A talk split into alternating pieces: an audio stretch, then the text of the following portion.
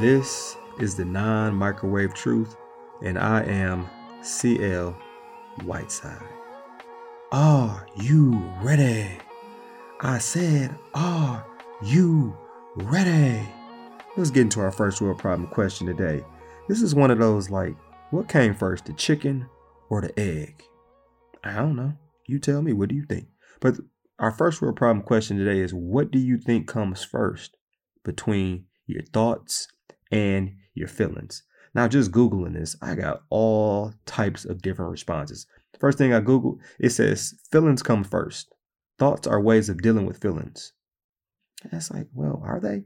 Then I read something else that talks about, you know, if you have a situation, let's say I walk into a room with a bunch of different people and I start talking to them. I could think they're all staring at me because they don't like me. And then that will cause me to feel nervous or anxious. But then someone was like, you might not even think that they're staring at you. You would feel that they're staring at you because it's like, how do you even know that they're staring at you? But what do you think? What comes first? The thought or the feeling. I feel like if it's cold, if I walk outside, I'm going to feel that it's cold first, and then I'm gonna think like, I need to put a hat on my bald head. And like I think most things say that we feel first and then we think. But like, do you think Jesus was different? Do you think that Jesus thought first and then felt? What do you think? And this is our first world problem. What comes first, a feeling or a thought? Remember, I love to hear from you on Instagram or Twitter. And this is our first world problem. It is dinner time. This is the fourth and final episode of our series of modern day idols, and we're looking at my feelings, your feelings. You know, I'm the type of person that just goes off of vibes and energy. Like, I can feel how it should be. And I can see who people really are by the energy and the vibes that I feel. I just feel that since my heart is leading me towards them, it's good, it's okay. Like, why would God allow me to feel this way if it wasn't right? I feel. How do you feel? Now, this is one of those high key idols we live by and we don't even realize it half the time. But how many of us justify doing what we did or didn't do because I did or didn't feel like it? I know I'm not alone with that. I know I'm not alone with thinking this or feeling this. And this is definitely, definitely an idol because we prioritize how we feel over what God says to do or don't do. And for that very reason, this is why this is an idol we have to talk about today. Like, we have to talk about it. Now, the feelings that I want to talk about today are passion, excitement. That's a strong idol right there. That's a feeling right there. If I feel it, if I'm passionate about it, if I'm excited about it, we got to talk about that. How about the feeling of anger? Especially when anger is justifiable or you're even fighting for justice. That can be an idol for sure, a false God. How about the feeling of, I'm afraid? I'm super uncomfortable. And we know that when you have fear and uncomfortability, that's where stress comes in. And what do we all want? We all want to be safe and we all want to feel comfort. The feeling of entitlement, that's another one we have to look at today. None of us will say we're entitled or feel entitled though, but we would just say, I deserve this. I believe I deserve this. Well, really, do you? And we'll look at how that becomes to God today. And the last one we want to look at, the feeling is when it this doesn't make sense. The feeling of uncertainty, the feeling of this is illogical. Because what do we want? We want control. And on this episode of Modern Day Idols, My Feelings, I have to reiterate the point that these feelings in and of itself aren't bad. And in fact, some of the feelings they actually promote things that are good and godly. But but when those feelings make us or start promoting us to doubt God or those feelings all of a sudden become our God and our motivation for doing each and everything and it's out of God's will, that's when it becomes a false God and an idol. And the first feeling that we're going to look at today is that feeling of like excitement, that feeling of passion, that makes you say, like, oh my goodness, did you see her, fam? She is beautiful. Beautiful. Or no matter what age, no matter what gender, love is love. If loving you is wrong, then I don't want to be right. Now, King David, he's a great example of allowing his excitement, allowing his passion, allowing his lust to be his idol. And I have to point out that his culture told him it was all right to have someone he wasn't supposed to have in God's eyesight. They're probably like, You're a king, David? You, David, you got all these victories. You're a king. You do you, man. Follow your heart or wherever your desires take you, David. And that, my friends, is the exact same thing that our culture tells us to do today. Follow your heart. Follow your passion. But what if your passion and your heart is leading you in the wrong direction? What then? And just think about this. How many times have you said this, or how many times have you heard people today use the excuse of, why would God allow me to feel so strongly about this or this person? If I'm not supposed to be with them, like if it's really wrong, why would God allow me to feel like this? I got breaking news for you. That's probably not coming from God. And what we see with King David's passion and his excitement, he allowed that to dictate his sexuality. And you're like, well, what do you mean by that? I got cold hard facts for you.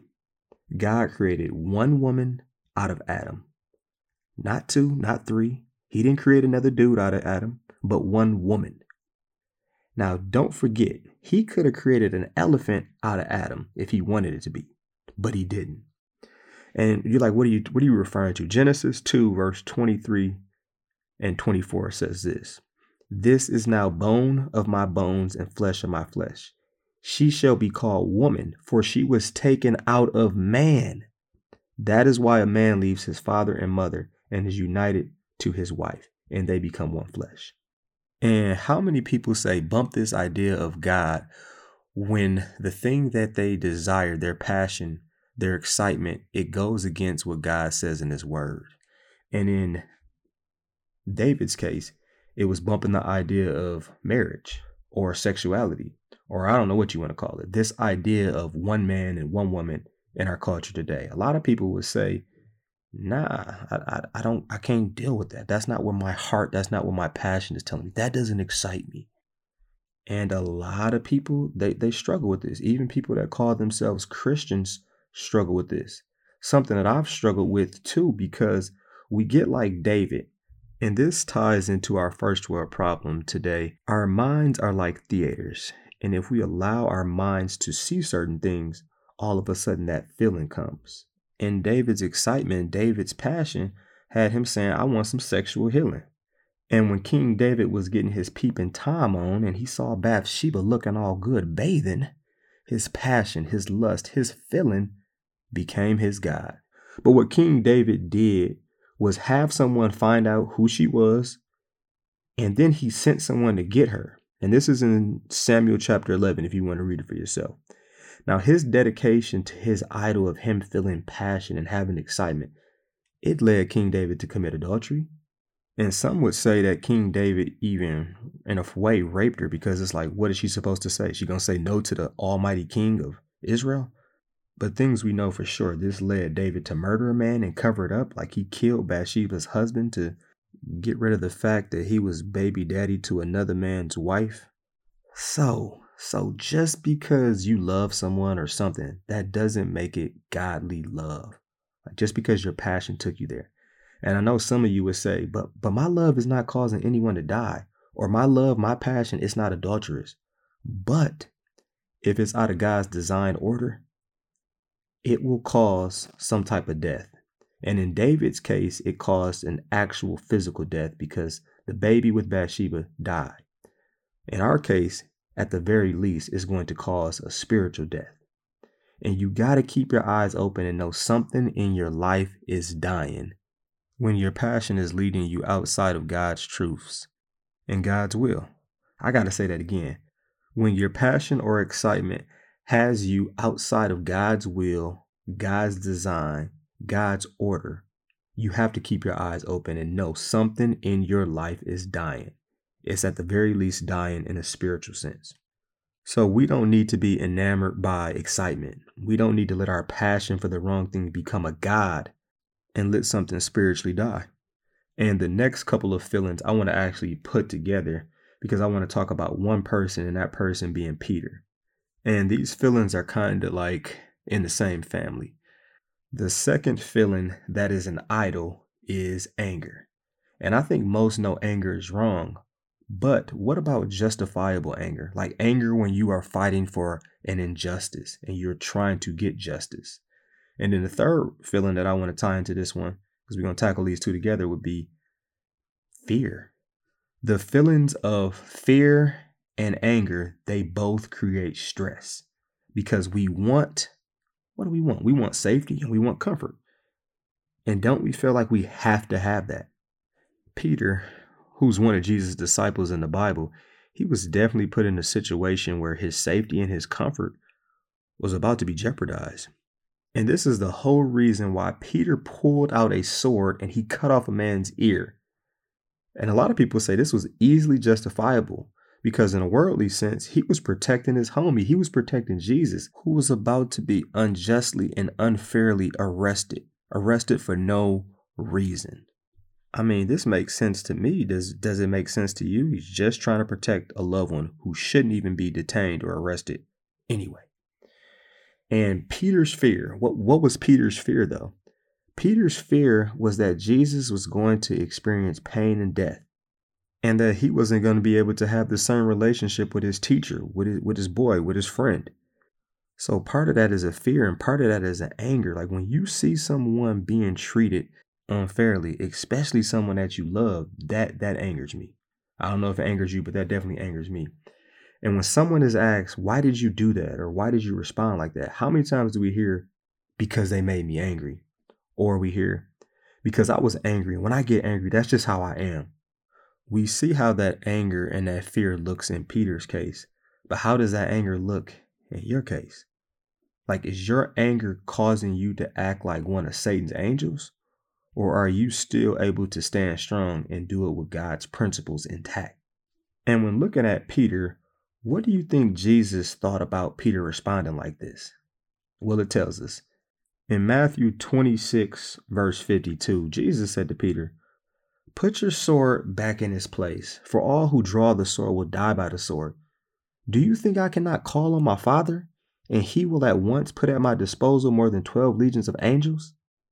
That's like thousands of angels. But how then would the scriptures be fulfilled that say it must happen in this way? So Jesus is pretty much like, man, if I just snap my finger, if I just say the word, I could just have everything be like poof gone. Like, come on, Peter, you know what this is, man. But what we see with Jesus' response is he's looking at Peter like, don't allow your anger to act just like these people who are wrongly arresting me. And how many times do we do that? Someone wrongs us and our anger makes us wrong them too. So now you got two wrong people. And when you're hot headed and you live by anger, the chances of you being wronged in the exact same or very way, they go way up. And later in Matthew 26, we see the feeling, the feeling that consumes us and makes any and every person act different. And that's the feeling of stress. And stress is there because we are uncomfortable and we love to be comfortable. It's there because of fear. And when you're uncertain and you you fight this way, that will have a 5-year that's my BFF relationship ready to point out any and every flaw and be done with your best friend forever. Like when your comfort is in jeopardy, that will have you ready to give up and throw in a towel. Fear will make you forget all the ways you've been blessed and hate God. Uncertainty, uncertainty will make you bitter and cause stress, and stress is debilitating because it zaps your energy. It can make you anxious, it can make you depressed, it can make you constantly checking over your shoulder. And what we see later on in chapter 26 is Peter's God was fear. Fear because he had in his mind how Jesus should rule and how Jesus should be God. And when Jesus got arrested and Jesus gave himself up, Peter's world was flipped upside down. Now, I, I, want you to think about this. How are you like Peter in wanting to be safe? How are you like Peter? Peter's world flipped upside down because Jesus let him down. How do you feel like God is letting you down or not answering your prayers? It might not be that God's not answering. It may be that you just don't like his answer and are like Peter was and in denial. It's easy. It's so easy to claim God and trust him when we feel like we're being blessed how we want to be blessed. But it's not easy the other way. Like it's not easy for me. I know it can't be easy for you. But something I want to point out when we allow fear to be our God, our idol, people in situations that aren't even confrontational, they automatically become confrontational to us. We feel attacked. And I'm going to break that down to you by paraphrasing Matthew 26 through 69 through 75. So when Peter was sitting out in the courtyard and some servant girl came up to him and was like, Hey, you were with Jesus. Peter denied that. Peter was like, I don't know what you're talking about. This is a prime example of feeling attacked when somebody's not even attacking you. And then he went out to the gateway and there was another servant girl who saw him. She was like, You you're that fellow that was with Jesus of Nazareth. And Peter again was like, I don't know him. But he took it to the next level. Like, I swear to God, I don't know, dude. I do not know this man. And then after a while, those standing up there, they were like, hold up. You definitely are one of them because you got an accent. That's what it is. You got an accent, dude. You sound just like him. That's the giveaway. And that's when Peter just lost it. Start cussing and swearing, I don't know this bleepity bleep man. Bleep bleep bleep. I don't know him. And the rooster crowed. And then Peter remembered about Jesus saying, You were going to deny me and you would disown me three times. And then Peter just lost it. And what we can see with this fear, with this type of stress, with this uncomfortability, is it becomes an idol. It becomes an idol because it lies to us and it says we can't be safe. That's what Peter was worried about. We can't be comfortable how we want to be, how we desire. And this this is the type of idol that jacks up our vision. It jacks up our perception on what really is actual. And that's what stress does. It makes God look like an enemy against us or a monster out to get us. It's an idol because we let these emotions dictate how we respond. And we can definitely see that in Peter's case. And instead of allowing God's grace and mercy to dictate our responses. All right, now on this episode of Modern Day Idols, my feelings, I want to move to the next feeling, which is entitlement. And none of us, none of us would say, I worship the feeling of entitlement. But we would say, I, I deserve this. Like, I definitely deserve this. Or I've definitely heard people say, I'm entitled to be happy. But Luke 9 verse 23 shuts that down because if it's at the cost of being being disobedient to God, or if it's at the cost of sinning, or if it's at the cost of putting God out the car, then nah, it doesn't work. This is the whole cause of evil and why the devil is who he is. He thought he deserved to be God. So he started a war with God. Like, what was he thinking? I mean, I guess we do that type of stuff too.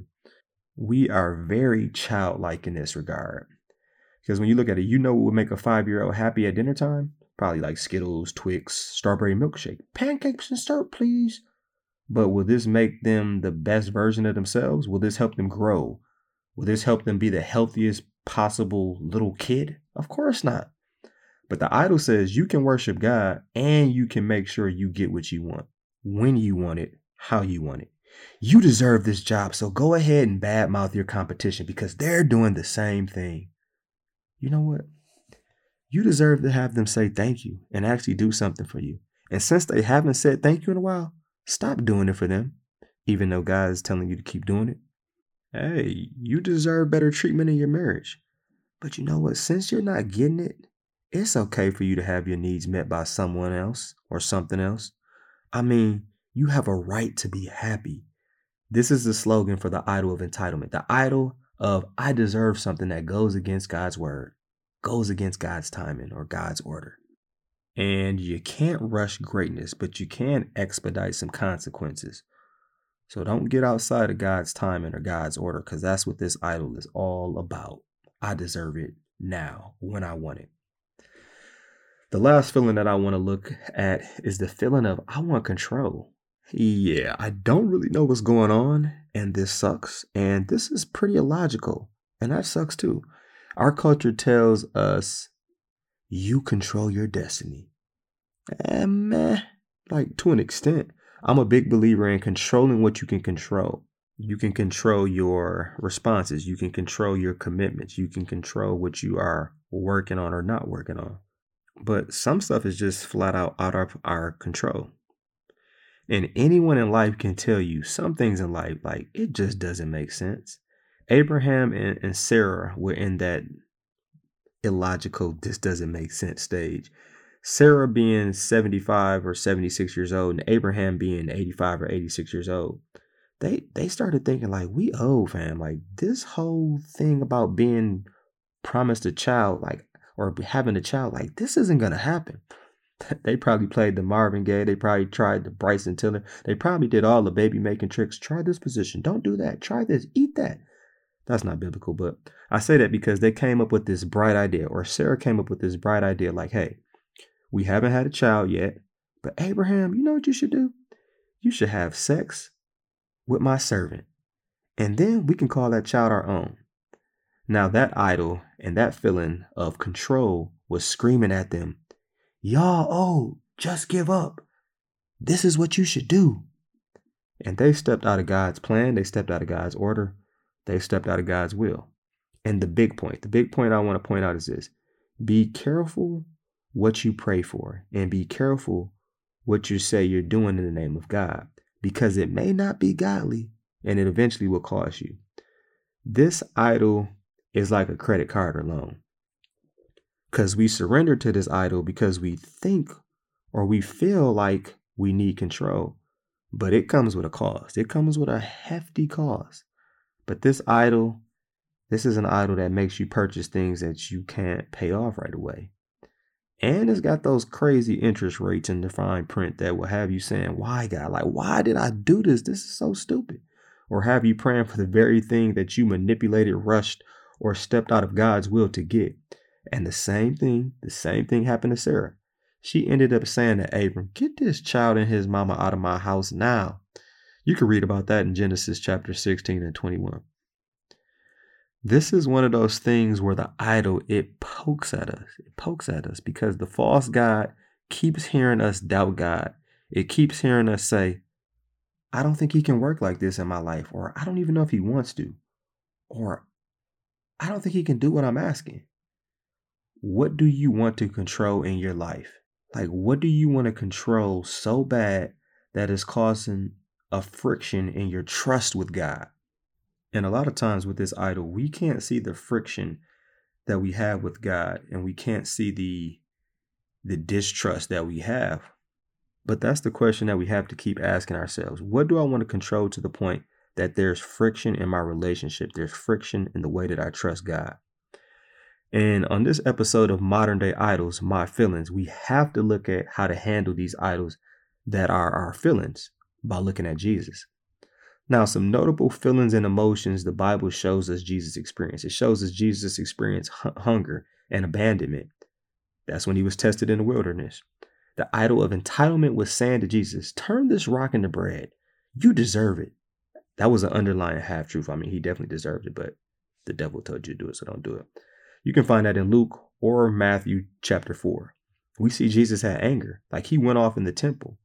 He had anger with the Pharisees. We see the anger that sometimes he had with his disciple, but he never crossed that line.